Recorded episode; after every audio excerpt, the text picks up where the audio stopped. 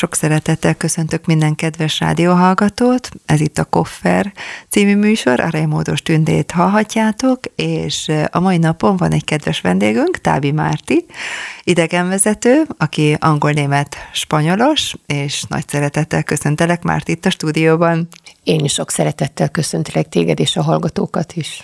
No, hát a mai napon egy picikét Budáról lenne szó, méghozzá az a rész, amit talán olyan nagyon sokan nem is ismernek, mert az, hogy a budai várba fölmegy az ember, vagy ott a parlament környékén sétál, az ugye eléggé jellemző.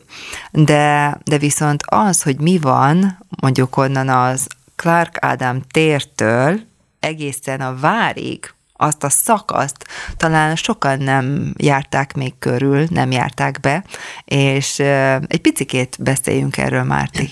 Nagyon szívesen, annál is inkább, mert ez valóban egy méltatlanul elfeledett, nagyon szép szeglete a budai oldalnak. Ugye viszonylag közel van a Dunapartjához, a Lánchídhoz, ezzel együtt ugye mi helybeliek csak vagy elfutunk mellette, vagy ha nincs ott különösebb dolgunk, akkor az úgy tömegközlekedéssel is elsuhanunk mellette, és nem veszük észre azokat az építészeti csodákat, amelyek ugye ott vannak egymás szomszédságában. Uh-huh. Kezdjük szerintem a, a Clark Ádám térrel, uh-huh. mert eleve ott van a nulla kilométerkő, hát akkor kezdjük a zérótól. Igen, a zérótól, ez az origo, a kiinduló pont, de a szószoros értelmében, hiszen Borsos Miklós szobrászművész alkotása 75-ből jelzi azt, hogy honnan számítják a magyar vidéki városok Budapesttől való távolságát, kiinduló pontját, tehát ez tulajdonképpen a, az útvonalaknak is egy szó szerint egy origója, egy kezdőpontja, és ugye hát ez egy, egy jellegzetes jelképe, ez az ovális alakú nulla, ugye nem kör alakú, ovális alakú, de hát közvetlenül mögötte az egyik legnépszerűbb tömegközlekedési eszköz, a sikló is egy nagyon kedves színfoltja ennek a térnek, illetve az a szép mozaik, amely ilyen két angyal a magyar történelmi címert tartja, az egykori társországok, koronaországok címereivel együtt is. Uh-huh. És hát ugye most a, a Lánchíd átépítése miatt ugye ott nagy munkálatok folynak,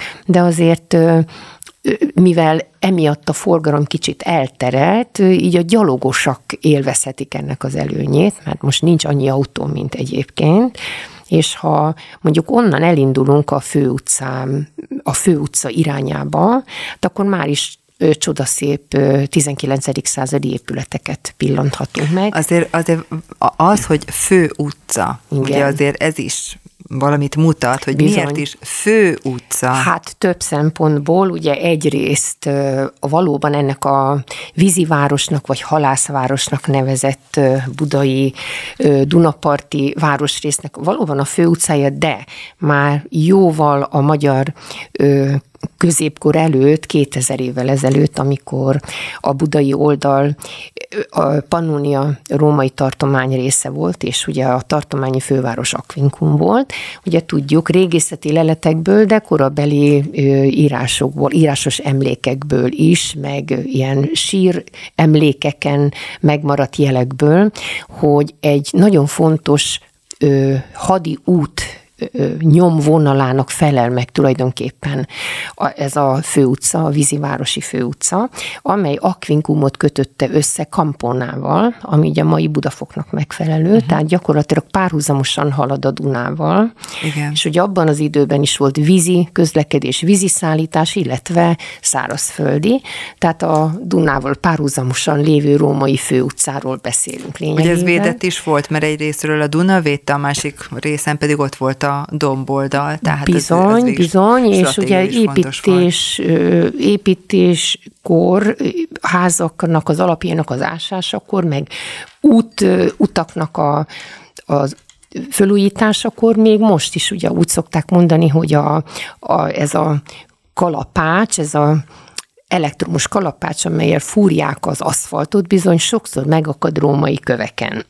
Ugye ez nagyon érdekes, hogy még a mélyben ott vannak ezek a római Bizony. kövek, és nem szedték föl Igen, és ami azt is mutatja, hogy valószínűleg nagyon jól megépítették azokat az utakat, mert ugye köztudott, hogy a Pannonia, az egykori római Pannoniát átszelő római utak némelyike szinte teljes egészében létezik. Gondoljunk csak a Balaton felvidéken, a Badacsonyi hegyvidéken aljában futó úgynevezett római útra, amely ilyet ma is így hívnak, és az, az gyakorlatilag római köveken hm. nyugszik, és bírja a strapát 2000 éve. Tehát azt jelenti, hogy valószínűleg nagyon jól megépítették. Uh-huh, uh-huh, igen. Na és akkor elindultunk onnan a, a Clark Ádám tértől, uh-huh. megyünk akkor itt egy kicsit ezen az úton, ugye azért is fő út, mert hogy meg volt a fontossága a 13. században. Hogy nem, mindenféleképpen, hiszen a budai oldalnak egy fontos kereskedelmi központja volt, hát egyrészt közel volt a Dunához, ugye ezt nem is kell bővebben indokolni, hiszen a Duna volt az egyik fő közlekedési útvonal, melyen ugye a nagy árucsere zajlott a német nyelvterületek irányába, illetve onnan, tehát úgymond export-import, kivitel, behozattal, és az amellett pedig hát nem csak a hajók kötöttek ott ki, hanem a város első nagyobb halpiaca szintén a Margit híd és a Bemtér vonalában, közel a Batyányi térhez nagyjából, ebben a, a magasságban volt a nagy halpiac. Uh-huh. Úgyhogy itt nagyon nagy élénk kereskedelmi élet zajlott, és hát ahol ugye kereskedés zajlik, ahol áruszállítás zajlik, a, az az ebben az ipará, vagy ebben az ágazatban dolgozók igyekeznek a, ott letelepedni, ahol a mindennapi kenyérkereseti lehetőségük is van.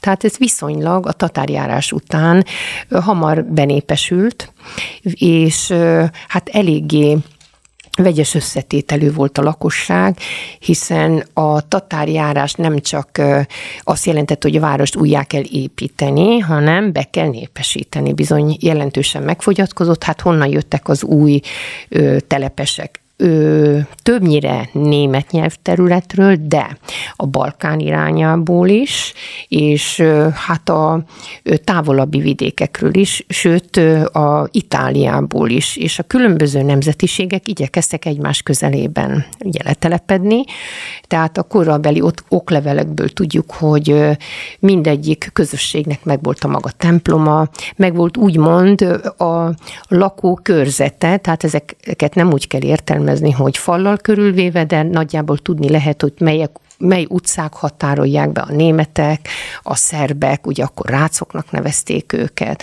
a taljánok vagy olaszoknak a lakónegyedeit, és hát természetesen a rendszeres piaci napokon, mert hogy heti rendszerességgel tartottak piacokat, az ország más részéből is jöttek ide helybeliek is, magyarok is, tehát ez egy nagyon-nagyon pesgő életű város részén nőtte ki magát már az Anzsú királyok idejére. Uh-huh, uh-huh. Tehát ugye itt laktak a halászok? Itt laktak a halászok, és minden olyan iparos, amelynek a, vagy a, amelyeknek a temé, tevékenysége valamiképp kapcsolódott a Dunához, a közlekedéshez, ugye akkor még sajnos, vagy nem sajnos, hát ténykérdés, nem, nem kötötték hidak össze a két partját a városnak, tehát itt az úgynevezett csónakosok, ladikosok, aztán a mindenféle vízi járművet üzemeltetők, a vízhordók, ugye erről is vannak érdekes leírások, hogy a, a Duna vize az iható tisztaságú volt helyenként, és a vízhordás is például egy nagyon-nagyon fontos tevékenységnek számított. Aztán, a Duna vizét szállították? Ö, igen, igen, igen, azt hordókban, hordókban mindenféle eszközökben, így igaz, és hát például a piaci napokon nagyon fontos volt, a vásárok napján, a nagyvásárok idején, hogy ugye, ahol sok ember gyűlik össze, hát ott a, ugye víz nélkül nincs élet, és az, el, az első kutakat azt viszonylag későn kezdik kiépíteni, amíg nincsenek állandó működő kutak, addig bizony ezek a mozgó vízárusokra nagyon nagy igény volt, de ugye minden olyan iparosnak volt stabil megélhetési lehetősége, akik például javították a, a kocsik kerekeit, ugye az áruszállít vendéglátás. Aztán amik, akik távolabbi országrészekből, országokból jöttek ide a vásárokra, nem biztos, hogy a vásár estéjén ma haza tudtak indulni, tehát fogadók is voltak, akkor ugye a vendéglátás kezdeteiről is beszélhetünk ebben a korban, mely szorosan kapcsolódott a vásáros napokhoz. Aztán ugye a posztó textilárusok, ugye ez egy nagyon-nagyon fontos tevékenység volt. Ugye a magyar Alföldről a Dunáig fölhajtott állatokat itt tehát itt kezdődött tulajdonképpen a külföldre történő továbbszállításuk, tehát a budai Dunapartról ö, kerültek föl a nagy teherhajóknak a, a rakomány, élő állat szállítmányaként mentek tovább, főleg német nyelvterületekre, de aztán a posztószállításnak is egy nagyon fontos útvonal volt, tehát a kiberakodás, az ezzel összefüggő mindenféle mesterségeket ott megtalálhatjuk. Aztán a a patkoló kovácsok, aztán a ugye a kerékgyártók vagy bognárok tevékenységéről is vannak híradások, a bőr, a cserzők, a tímárok, a vargák, és hát ugye minden olyan mesterség, ami az akkori ruházkodással összefüggött, tehát a textilfeldolgozás, és ugye hát azért a királyi udvarnak a luxus igényeit elsősorban a, a külföldről érkező finom termékekből látták el, viszont ezeknek a feldolgozása is már itt helyben történt. Ez főleg egyébként az olaszok végezték, erről is vannak ugye érdekes leírások.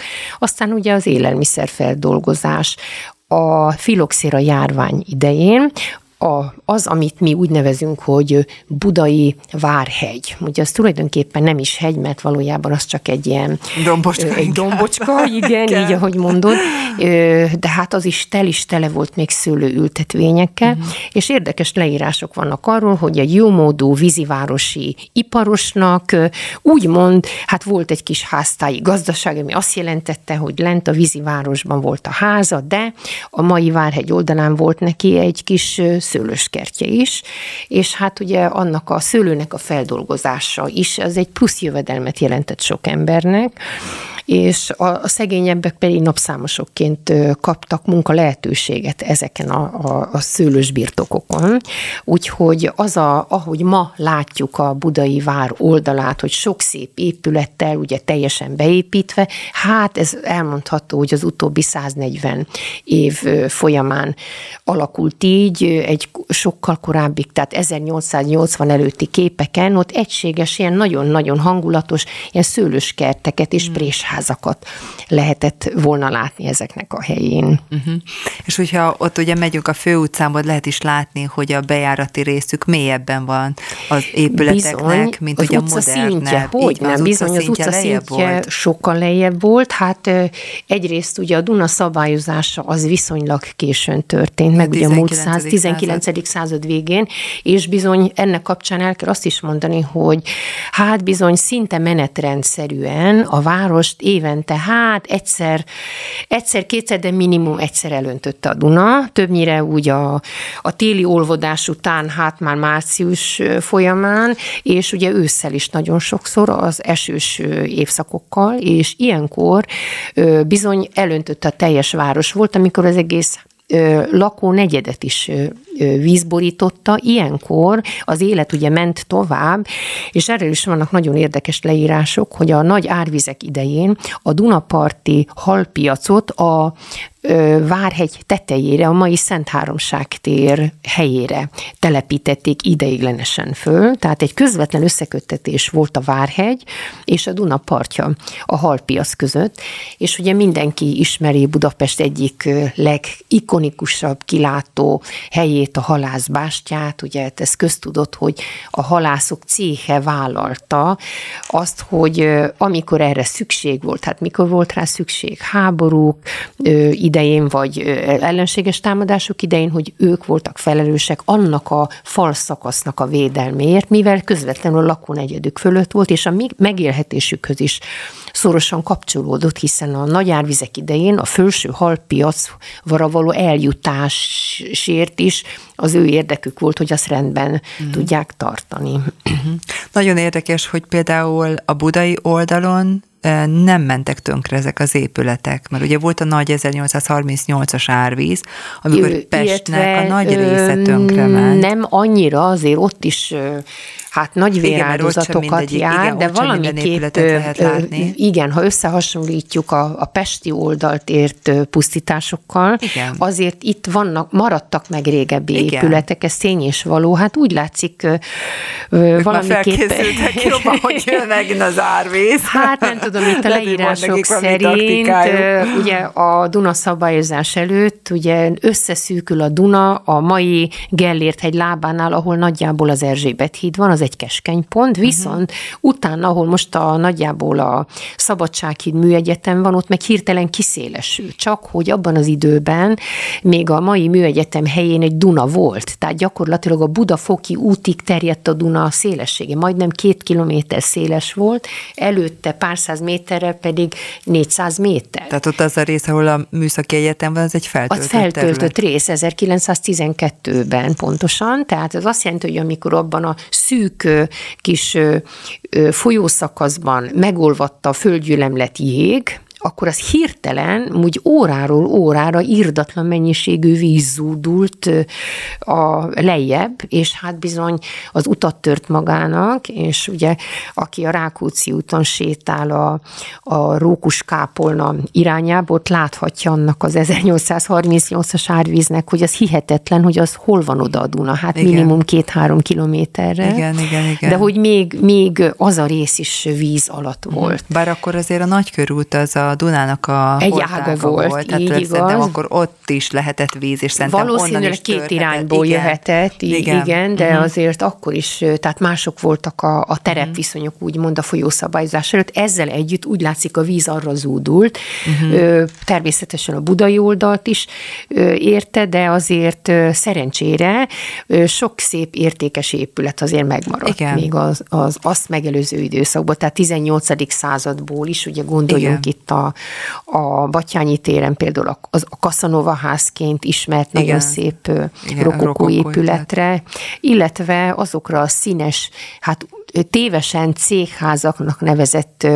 barokizáló épületekre, melyek a főutcának a áthotel, igen, a budai vigadó igen. túloldalán lévő színes házakra gondolok. Uh-huh. Hát azok alapja is, ugye ott ott nagyon jó látni, hogy a mai utcaszintről lépcső vezet le az Igen. egykori utcaszintre, hogy uh-huh. az mhm. úgy jó két méterrel, két-két és fél méterrel uh-huh. a lejjebb Igen. volt. Uh-huh. De egyébként, ha a Clark tértől közvetlenül bekanyarodunk a főutcába, bal oldalt van egy modern irodaház, annak a, az udvarában pedig hát római korból származó épületmaradványokat találtak meg a régészek még a 70-es hmm. években, és hmm. ugye nagyon helyesen, hát nem a ezek a kövek most nem múzeumokban vannak, hanem belekomponálták a modern irodaházba, tehát uh-huh. egy, mhm. egy érdekes kompozíció uh-huh. jött De így létre. Aha. És akkor mondtad ugye ezt a budai vigadót.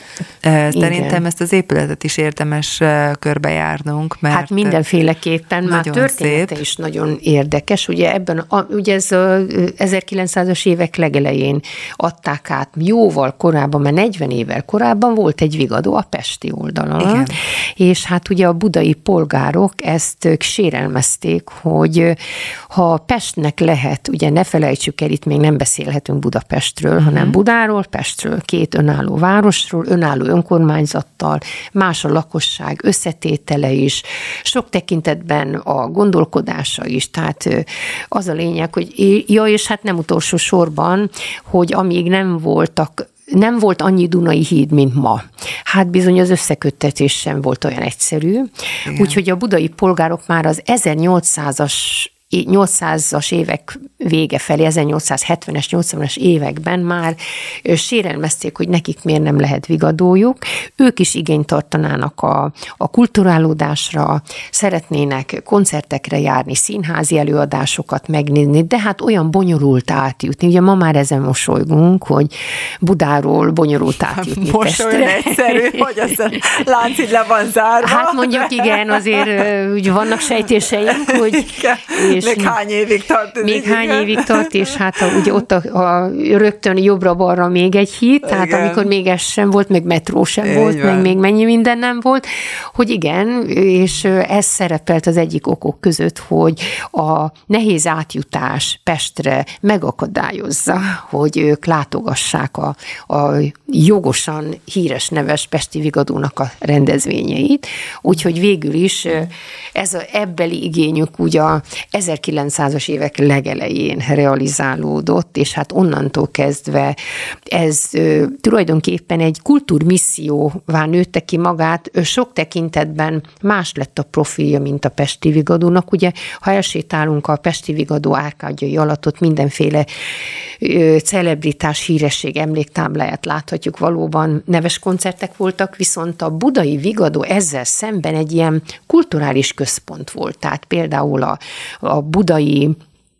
tűzoltó egyletnek ott lett a székhelye, meg mindenféle ilyen, amit ma, mai szóval úgy mondanánk, hogy ilyen klubok, köröknek a, a, a központjaivá alakult át, és természetesen ott is voltak bálok, kulturális rendezvények, meg dalárdák léptek föl, az utca szintjén pedig itt is kávézók voltak, tehát ez egy ilyen közösségi térnek uh-huh. mondhatnánk mai fogalmaink szerint, és az a hangulatos tér előtte, ez a Korvin tér, azért érdekes, mert ahogy oda belépünk, hirtelen megszűnik a főutcának ez a autós zaja, egy ilyen kis békés oázisba csöppenünk, Igen. ugye ezt a hangulatot fokozza a nagyon igényesen szépen parkosított középső része, plusz az a nagyon hangulatos szökőkút, az a pásztorkút, amelyet Buda és a víziváros első szóda gyárosa, gyárosának az adományából készítettek el.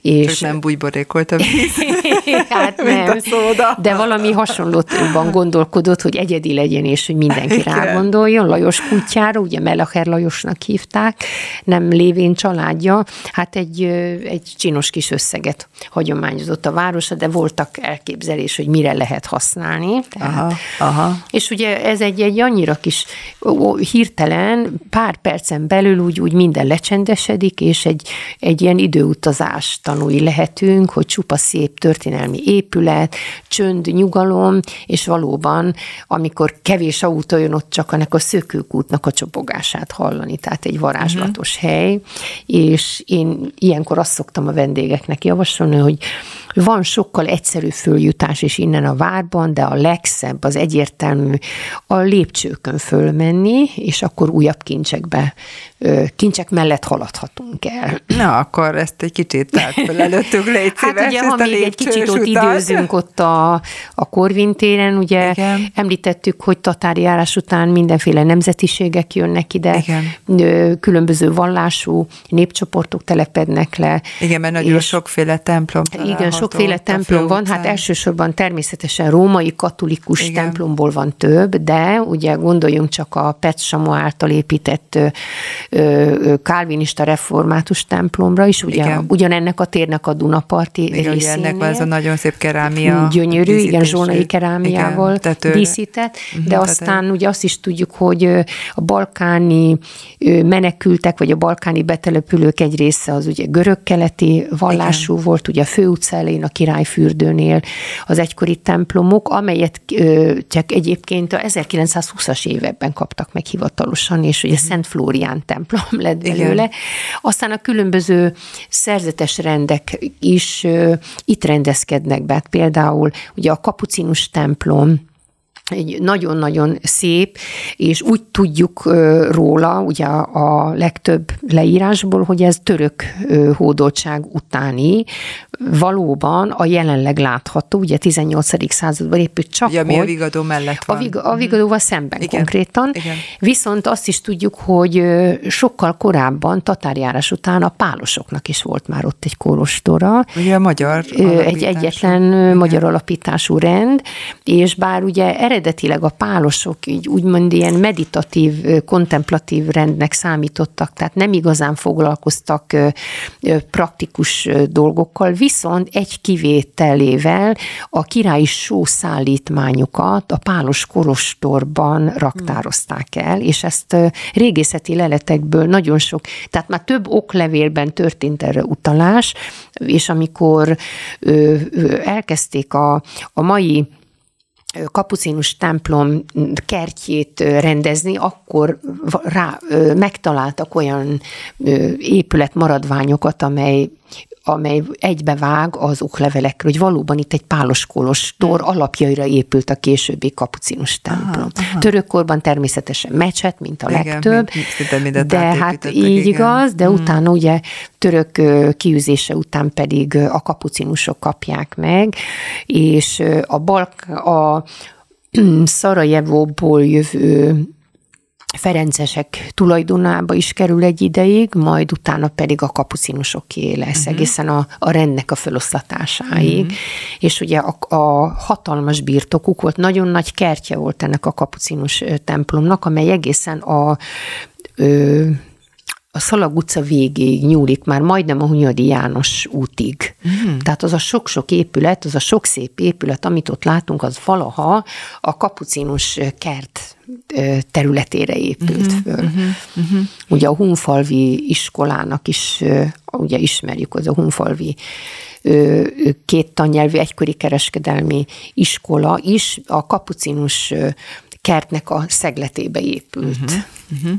Na, akkor menjünk fel a lépcsőn egy picit. Na, menjünk fel egy kép, és hogyha elindulunk, mit, mit látunk, ugye, ha lelki szemeink elő képzeljük mondjuk ezt a Szalag utcát, amely pont ott kezdődik a, a Korvintér fölött néhány lépcsőn ugye föl kell haladni, hát egy szebbnél szebb ékszerdobozokat láthatunk a Kapucinus Kolostor közvetlen környezetében. Ö, csodálatos épségben megmaradt barokk polgárházakat. Némelyeknek a leírása ő, ma is az utcafronton ott van, hogy kiépítette, hogy ezt egy, egy budai bognár építette, ezt egy szígyártó építette, akkor szőlőműves szőlős gazdáké volt, aztán hentesmester építette, tehát a legtöbb foglalkozásot föl van sorolva ezeken a, a házak homlózatán lévő emléktáblákon, uh-huh. és hát szerencsére ma már ezek igazán vállalhatóan néznek ki, tehát úgy műemlékileg Igen. igényesen föl vannak újítva, mint hát ugye belülről is azért csinosodnak ezek a mhm. házak. Úgyhogy, és hát ugye, a, ahol ennyi iparos ember él, nagyon fontos volt a jövő generációnak a nevelése. Ugye nagyon sok iskola is található a víziváros vagy halászváros területén, és hogy az iparosok a gyermekeiket is, vagy a kereskedők, iparosok hasonló szakmák irányába terelték, tehát az 1800 az évek végére fölmerült az igény egy, egy nagyon stabil alapokon álló úgynevezett felső kereskedelmi iskola létesítésének, ez a Hunfalvi János, amely iskola, amely ma is működik. Uh-huh. Ugye az oktatás nyelve a német volt, amikor ez beindult. A német mellett még kötelező volt franciául is uh-huh. tanulni, hiszen abban az időben a, az angol nyelv, a mai angol nyelv az az akkori francia Igen. volt, tehát a kereskedelem, a diplomácia és még-még sok mindennek a, a közvetítő nyelve a francia volt tehát a Hunfalvi felsőkereskedelmi iskolát elvégzők azért igen magas szinten beszélték már a francia és a német nyelvet is. Uh-huh. Aztán ugye az, az oktatás nyelve egy idő után a magyar lett, de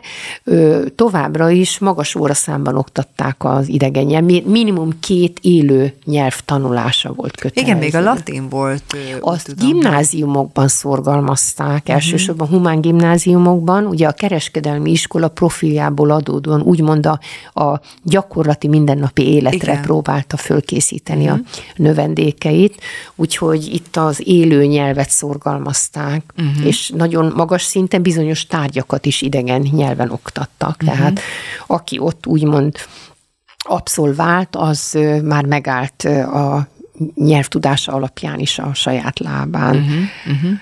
És ezt a, te ezt a lépcsőt, amit mondasz, azt mikor építették? Az melyik időből származik? Ami hát ez tulajdonképpen ez már a városrendezés után. Tehát itt ugye a második világháború után, vagy a második világháború konkrétan itt nagyon sok épület elpusztult, meg mm. beszakadt az alapja, tehát ez már a háború utáni városrendezés során Igen. alakult ki, hogy jól, mökkez, jól megközelíthető legyen, és mondjuk ezért ez a korábbi macskakövekhez képest az azért ez stabilabb egy lépcsőn menni, igen. mint egy csúszós köveken felfelé. Úgyhogy, igen, igen. De ezzel együtt nagyon-nagyon hangulatos. Uh-huh. Meg úgy tudom, hogy ott még vannak talán gázlámpák is. Vannak nem sok, de még néhány van, és ennek valóban megvan a bája, hogy mintha egy történelmi film kulisszái között sétálnánk, amikor elindulunk a, a Szalag utcán és a Mellék utcákban a halászbástya irányában. Tehát uh-huh, ez valóban. Uh-huh. Igen, mert ugye másik oldalon is van, ahogy jövünk le a várból, Budapestból, ugye buszokkal,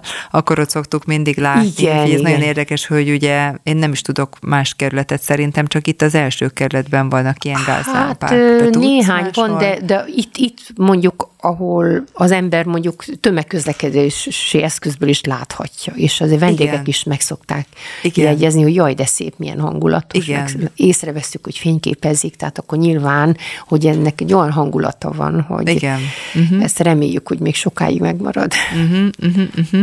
És akkor itt még milyen épületeket említenél itt Hát ugye az itt az iskolák kapcsán, ugye a Hunfalvi felsőkereskedelmi iskola az egyik, de Igen. ugye itt van például a Toldi gimnázium, egy nagyon patinás gimnázium, egyébként ez Ferenc József is támogatta ennek a gimnázium, mint német nyelvű fiú gimnáziumként. Aha. Alapították 1850-es években.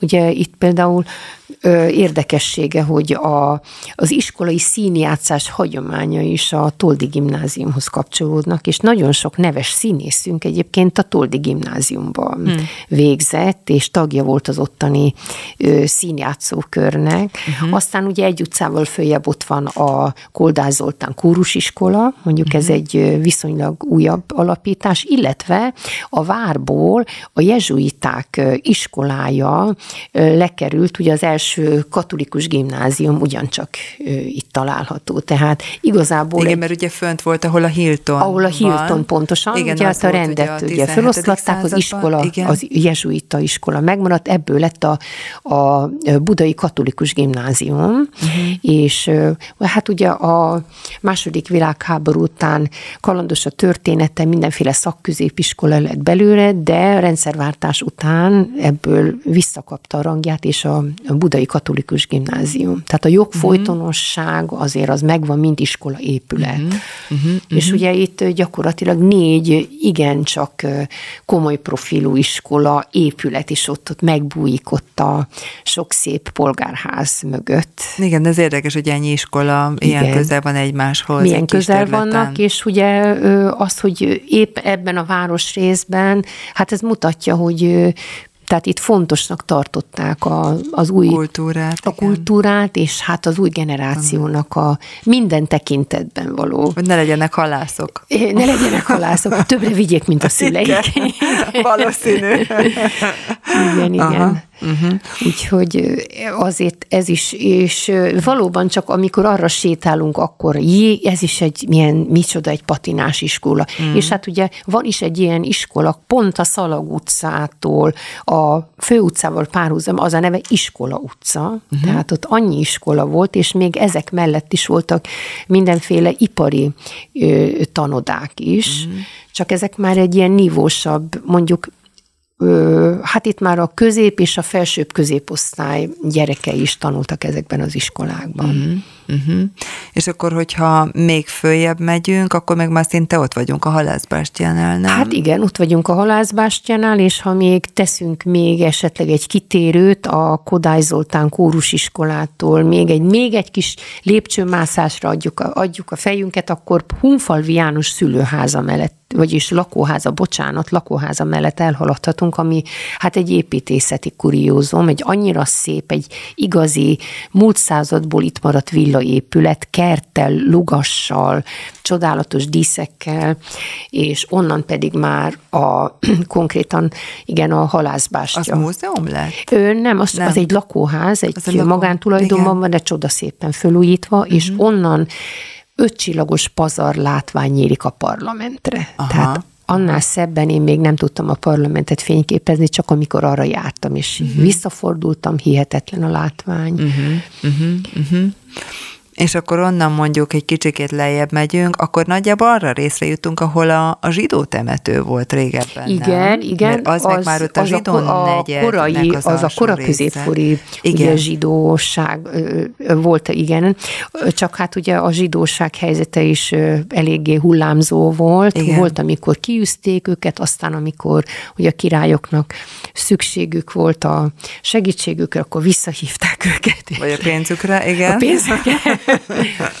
Úgyhogy igen, valóban a vízi városban is nagyjából behatárolható, hogy hol volt a zsidó negyed és a temetőjüket is igen, valóban. Igen, mert úgy, oda a domboldalba, tehát igen, a, hegy, a domboldalban tehát a Várhegynek az oldalába igen, építették a, a, azt. Nagyjából az első magaslatnak igen. megfelelő részen, illetve hát a Várhegyen is volt a mai dísztér helyén ugye mostanában a, vannak a nagy feltárások Igen. és újjáépítkezések, és ott például nem csak, hogy a zsinagóga alapjait találták meg, de mikvét sikerült kiásni, a zsidó temetőt igen, is. Igen, és igen, igen. Amikor ugye a, elveszik tőlük ezt a területet, akkor a Bécsi kapu térhez közeleső mai Táncsics Mihály utcában jelölik ki számukra az igen. új helyet. Ugye Mátyás király idejében igen. kerül oda, Uh-huh. De ők a vízivárosban nem is telepettek le, én úgy emlékszem. Ő hanem, letelepettek, hogy... csak őket pont ez az ő letelepedésük után volt az, amikor nagy Lajos kiűzi őket. Igen, tehát igen. A, uh-huh. És akkor végül is csak a, a temetőbe, tehát a sírok maradtak A sírok meg, maradtak meg, tehát egyéb építészeti emlék nem maradt ott náluk. A, uh-huh. a zsidó temető, uh-huh. igen, valóban. Ö, ilyen sírkövekből lehet következtetni a jelenlétükre, illetve hát írásos oklevelekből is, de a kettő ugye egybeesik. Igen, igen.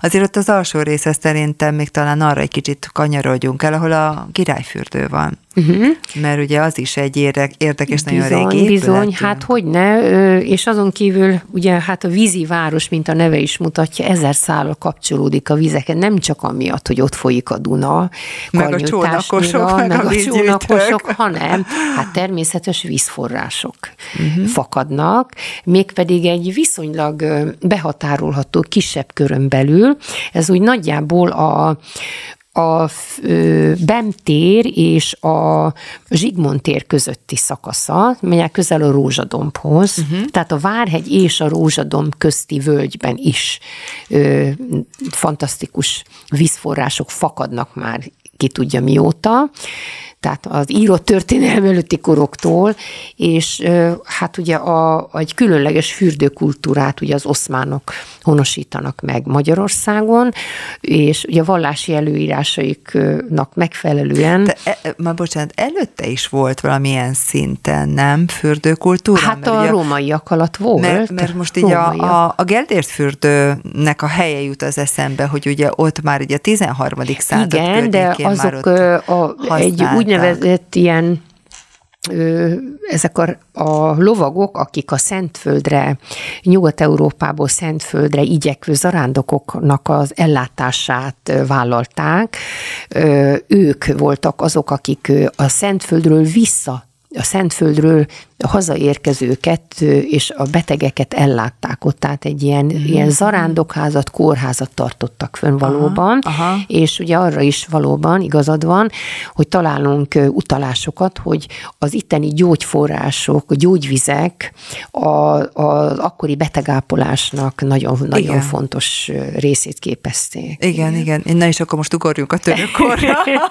a törökkorba, hát igen, ugye a törököknél... 200-300 évet igen, ugrunk. Hát ugye a 16. század, az ország középső része, oszmán birodalom része lesz, és berendezkedik, berendezkednek, mint új hódítások fő, új fővárosában, Budán, és hát hozzák magukkal a, a hagyományaikat, vallásukat, kultúrájukat, és ugye a vallásuknak egy sarkalatos része az, hogy ugye Isten házába mielőtt belépnénk, jelképesen le kell, tisztán lehet csak belépni, tehát minden egyes mecsethez egy úgynevezett fürdőházat is építettek, és ugye ez a, amit mi királyfürdőnek ismerünk, enne, emellett is áll, állott annó egy mecset, és ezt hozzátoldották. Ugye a név az, hogy királyfürdő, hát ez ez ugye 19. századi, századi, tehát ezt egy, egy König nevű. Most, igen, igen, igen, csak az alapokat akartam, hogy, tehát hogy amit lehet látni, hogy ez a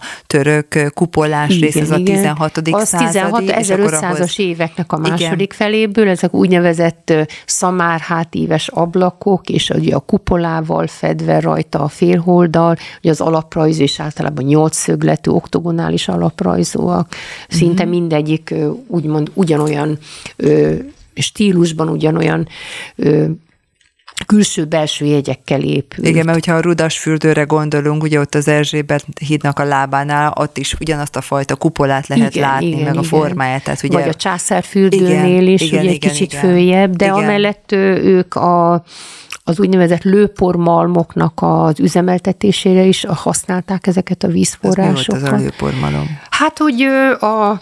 Tehát lőport hogy a, készítettek a malommal meg... készítettek, aha, és ez, eznek mint örölték. gyakorlatilag mint energiát, mint hajtó aha, erőt használták. Ja, ja, ja, ja, ja, Tehát nem árammal igen, működött, igen, igen. hanem meleg persze, vízzel. Persze. Aha, aha. Úgyhogy aha. erről is lehet olvasni, és hát ugye ott a Lukács fürdő mögötti rész, a császárfürdő, egy része is ugye ez 16. századi oszmánkori. Igen. Ugye összesen hét fürdőről tudunk, amely többé-kevésbé ma is áll, ugye a török korszakból. Aha, aha. És akkor elkezdted mondani, hogy ugye a 19. században királyfürdő lett Igen, mert hogy a, a König nevű osztrák eredetű család megvásárolja a, a vízivárosi, vízivárostól ezt az egész telket, ahol a királyfürdő, a fürdő épülettel együtt, és ők hozzá toldják, hozzá építik a kupolás eredeti 16. századi fürdőépülethez azt a, hát mondjuk úgy, hogy klasszicizáló az a zöld épület, sajnos Igen. elég el, elhanyagolt Igen. állapotban van, tehát mm. reméljük, hogy újjá mm. fog születni, mm-hmm. és ugye onnantól kezdve, hát mivel ugye a Kőnig család tulajdona, hát jön a nagy magyarosítási hullám, hát akkor ugye ők a, a király. Az a király. a Kőnig az a király, igen. Aha, Úgyhogy aha. innentől ugye ez már ugye így honosodott meg a mindennapi nyelven, hogy a királyfürdő. Igen, igen, és akkor ott mellette van az a borzasztó ronda, bírósági épület? Hát az, az nem szép, nem csak építészetileg, de azok az események sem szívderítőek, amelyek ahhoz a, az hát, épülethez. Szerintem említsünk meg azért. Ugye a, a, hát ugye ez a budai katonai bíróság ma is, ezt Igen. a feliratot láthatjuk. Hát ugye az 56-os megtorlás eseményei hát sok szálon, ezer szálon kapcsolódnak ehhez Igen. az épülethez, és ugye nem véletlen, hogy a közvetlen mellette levő teret Nagy Imre térnek hívják, hiszen ennek a, a budai katonai bíróság udvarán végezték ki 1956. június 16-án Nagy Imrét és társait is. 58. Mhm. Öt, bocsánat, 58, 58 tehát az 56-os, így igaz, az 56-os megtorlás, az ugye 58-ban realizálódnak Igen. az ítéletek, legalábbis egy része, Igen. és ugye 58. június 16-a, uh-huh. és a, és a Nagy Imre rehabilitálása óta, ugye ez a Nagy Imre tér. Igen, ott van, ott van az a gránit, fekete gránit emlékmű Igen, is, egy emlékmű is a parlament látható, mellett amely állt. a parlament mellett uh-huh. állt, így igaz, uh-huh, úgyhogy uh-huh, uh-huh Hát nem túl szívderítő, de hát ugye ez is a történelmünk része. Így van, igen, igen. Aha. Még valamit teszed bejut itt a fő utcán? Ennek hát persze, hát még ugye ezerféle dologról beszélhetünk, és ha már, ha már így elindulunk itt a, a nem túl szívderítő épület mellett, és ha mondjuk haladunk a kicsit tovább menetirányban, a Batyányi tér irányába, hát azért ott két szép templom rögtön Igen, fölvidíthat minket. Ugye az, az egyik az Erzsébet templom, amely valaha ugye az Erzsébet apácák temploma volt, ez egy szintén karitatív rend volt, és nagyon nemes céllal hozták létre, mégpedig a szegények, az elesettek, a betegek ápolását. Ez egy ápolórend volt, később azonban a rendet föloszlatják, és a, a ferencesek kapják meg, tehát hogyha elsítálunk mellette, azt látjuk, hogy a ferences rendnek az ismert címere, ugye a két jobb kéz egymás keresztező jobb kéz jelenik meg, tehát ez ferences templom lett belőle, belőle, annak ellenére, hogy megvan az Erzsébet rendi apácáknak az egykori kolostor, a kórháza, és hát még sok minden, ami rájuk mhm. emlékeztet, és ugye átellenben a Batyányi tér túloldalán a budai oldal egyik legszebb, ha nem a legszebb barokk templomának tartott Szent Anna templomot is. Igen. Mindenképpen meg kell említeni, hiszen ez a, az egykori jezsuita kolostorhoz tartozott, tehát a jezsuita kolos, a jezsuita rendnek volt a temploma, uh-huh. nagyon szép, ez az igazán pompázatos, érett baroknak tartják legszebb barokk templom kívül belül, barokk minden jellegzetes attribútuma megtalálható rajta. Az a 18. század közepén? Ez 1700-as évek igen. közepén, így igen, igaz. Igen. Hát ugye mi, a templom még működik, ugye azt tudjuk, hogy a kolostor a második világháború óta hát vitatott, hogy helyese egy korostorban olyasmiket berendezni, ami hát ugye vendéglátót, mondjuk így vendéglátás céljára használják. Az, az Angliában, Írországban ez már Ez már normális. igen, igen, a uh-huh. mindenhol a mhm. világban, uh-huh. vagy majdnem mindenhol látjuk. Meg ott ugye a Batyányi téren van egy vásárcsarnok, És hát nem is akár milyen, mert igen. ugye kívülről úgy látjuk egy ékszerdoboz, hát sokan csalódottak, akik külföldiek ugyanezt várják belülről is, és akkor mondják, ja, hát ez egy modern szupermarket. Hát igen, de hát ugye az élet az megy tovább. Igen, Ma igen. már mások az emberek elvárásai. Hát igen, mert egy... ugye szinte hát ugyanazokban az években, amikor ugye a központi vásárcsarnokot építették föl, akkor nyitottak meg többet is. Igen, szint az volt a koncepció, hogy higiéniai előírások miatt zárt helyeken szabad csak áru eladást lebonyolítani, higiéniai és közegészségügyi uh-huh. okokból, és minden eladandó áru szigorúan tiszta állapotban, tehát kötelező volt a vízellátás ezeknek a vásárcsarnokoknak, úgyhogy gyakorlatilag egy időben nagyon sok vásárcsarnok épült, ugye gondoljunk a Hunyadi téri piacra, a, a Klauzál tér, a Rákóczi téren lévő csarnok, illetve hát a központi Igen. a nagyvásárcsarnok és a Hold utcai, Igen. és hát a budai oldalon is, tehát ezek nagyjából egy időben épültek a 19. század második felében. Igen, az igen. akkori főpolgármesternek volt ez a, az ötlete, hogy hát haladni kell, és ő, ő Párizsban járt gyakran tanulmányutakon, Egyébként Gerlóci Károlyról beszélünk, és nagyon tetszett neki a Párizsi nagyvásárcsarnok. Uh-huh. Azt mondta, no, valami ilyesmit kellene nálunk is kitalálni. nekem is tetszett. Úgyhogy szép és igen. igen, igen. Uh-huh. igen mert, mert kívülről szinte ugyanolyan, mint, Hasonló. a, mint az egyes számú vásárcsarnokunk, tehát valóban az ember ugye elvárná, hogy bemegy, és akkor egy ilyen nagyon... Patinás. Igen, patinás, színes, változatos piacot talál, talál, és, és sajnos nem, nem az van Hát ott, egy olyan, olyan szinte túl steril, túl modern lett Igen. belülről. Mondjuk nem, nincs ezzel baj, mert hát Igen. erre is igény van, de valahogy a, a régi bájából, fényéből, patinájából azért nem ártott volna valamit megtartani. Igen. többen, igen, igen, többen igen. így gondolják. Mondtad ugye ezt a rendet, az Erzsébet rendet, és ott annak az épületnek is a bejárata ugye jóval lejjebb igen, van. Igen, igen, az, az is... akkori utcaszintnek megfelelő, igen. csak ugye közben a Dunát is szabályozták, föltöltötték, ugye gátakat építettek, alsó rakpartot, felső rakpartot építettek, tehát a, a középkori utcaszint és a mai között hát méterekben. Igen. Méterekben ö, mutatható ki a távolság. Meg hát ugye második József az fel is osztatott nagyon sok Igen, rendet. tehát a, a, ugye csak, vagy főleg azokat a rendeket ö, nem oszlatta fel, amelyeknek úgynevezett praktikus, vagy beteg, vagy ö, ö, valamiféle gyakorlati praktikus valami haszna volt, volt valami haszna volt, igen, uh-huh. akik úgymond részt vállaltak a, a, a, akár a szociális feladatokból kivették a részüket, vagy valami gazdasági tevékenységük is volt.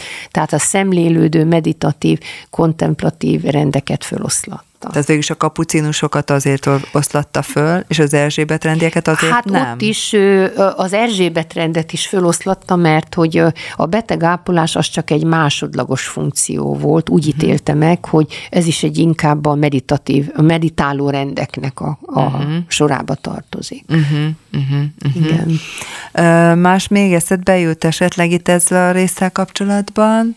Hát sok minden eszembe jut, úgyhogy itt én arra ösztönöznék mindenkit, hogy hagyjuk el ezeket a szokásos csapás irányokat, ha mondjuk valaki kiszáll a metróból a Batyányi téren, akkor egy addig még nem annyira fölfedezett úton próbálja megközelíteni a Várhegyet. Ott, ott uh-huh. nagyon sok hangulatos kis zegzugos utca van, és egyik ö, csodából a másikba Igen. fog majd esni. Igen. Mert Ezek a lépcsők is valami fantasztikus. Hangul egyszerűen, mint hogyha egy ilyen történelmi filmnek a kulisszái mellett Igen. haladnánk el, Igen. és ahogy távolodunk a főutca zajától, valóban megindul az időutazás, hogy nyugalom, csönd, ez a sok szép régi épület, sok szép díszkerttel, fával, tehát egy, egy no, varázslatos, azt tudom mondani. Igen, nekem, nekem mindig vagy az az érzésem, hogy a mai napig is egyszerűen lehet érzékelni a különbséget Buda és Pest között. Abszolút, mindenféleképpen. Valahogy nem olyan magas fordulatszámon pörög. Igen. Jó, persze Budán is vannak azért forgalmas utcák. Igen, igen de van... mondjuk szerintem kimondottan tényleg ez a rész, ahogy ott az ember sétálgat itt a régebbi uh-huh házak között, tehát teljesen, mint hogyha igen, nem tudom, igen, hogy, és hogy amikor a napi rutinos ruhanásunk közepette csak elszaladunk mellettük, és nem nézünk föl fel az épületekre, valahogy nem is sok, sok mindent veszítünk ezáltal. Igen. Tehát, hogy Igen. azt mondom, hogy föl kell fedezni, mindig egy új csapás irányt kell kijelölni, Igen. és Igen. ahogyan megközelítjük mondjuk csak a halászbástyát, nem a szokott útvonalon jövünk föl, Persze. akkor már is sok-sok szép élménnyel gazdagodhatunk. Vagy az, hogy esetleg a Dunát másképp látjuk, hogy ott Pontosan. halászok voltak, igen, hogy ott igen. vizet gyűjtöttek, tehát hogy így teljesen más volt annak az idején. Az akkori élet az, valahogy igen. olyan, olyan testközelbe kerül. Igen, igen, igen. Talán ha. itt tényleg jobban el tudjuk képzelni a igen. középkort is, hogy milyen lehetett itt Budán az élet annak idején. Hát biztos, hogy akkor is megvoltak a a, monoton dolgos hétköznapok, de ugyanakkor Persze. voltak annak szépségei bőven, amelyből ma már csak cseppenkék, cseppek maradtak. Így van, így van. Hát nagyon köszönöm, Márti, hogy bejöttél ide a stúdióba, és elmondtad mindezeket az érdekességeket. Nagyon szívesen. Úgyhogy hát azt kívánjuk a kedves hallgatóknak, hogy induljanak és fedezzék fel a főutcát és a környékét, ott egészen a halászbástyáig, bár följebb is lehet menni, mert a halászbástyá is szép, és az egész budai várnegyed tulajdonképpen, de főleg, hogyha tényleg így jobb idők vannak, szerintem ez egy jó kis program lehet, hogy Abszolút. egy új negyedét Budapestnek felfedezni. Igen, és hát ugye most még június eleje van, tehát most kezdődik nagyjából az az évszak, ugye nyár elején vagyunk, amikor hát ilyen kis kötetlen sétákat esetleg esetleg mindenki be tud a saját kis magánprogramjába építeni. Nem sokára vége lesz is az iskolának, úgyhogy... Bizony, családi programként se rossz az ilyesmi. Így van. No, hát akkor ennyi fért a mai műsorban. Nagyon köszönöm, Márti, hogy bejöttél még egyszer, Nagyon és akkor minden jót kívánunk a hallgatóknak, nézőknek. Legközelebbig. Sziasztok!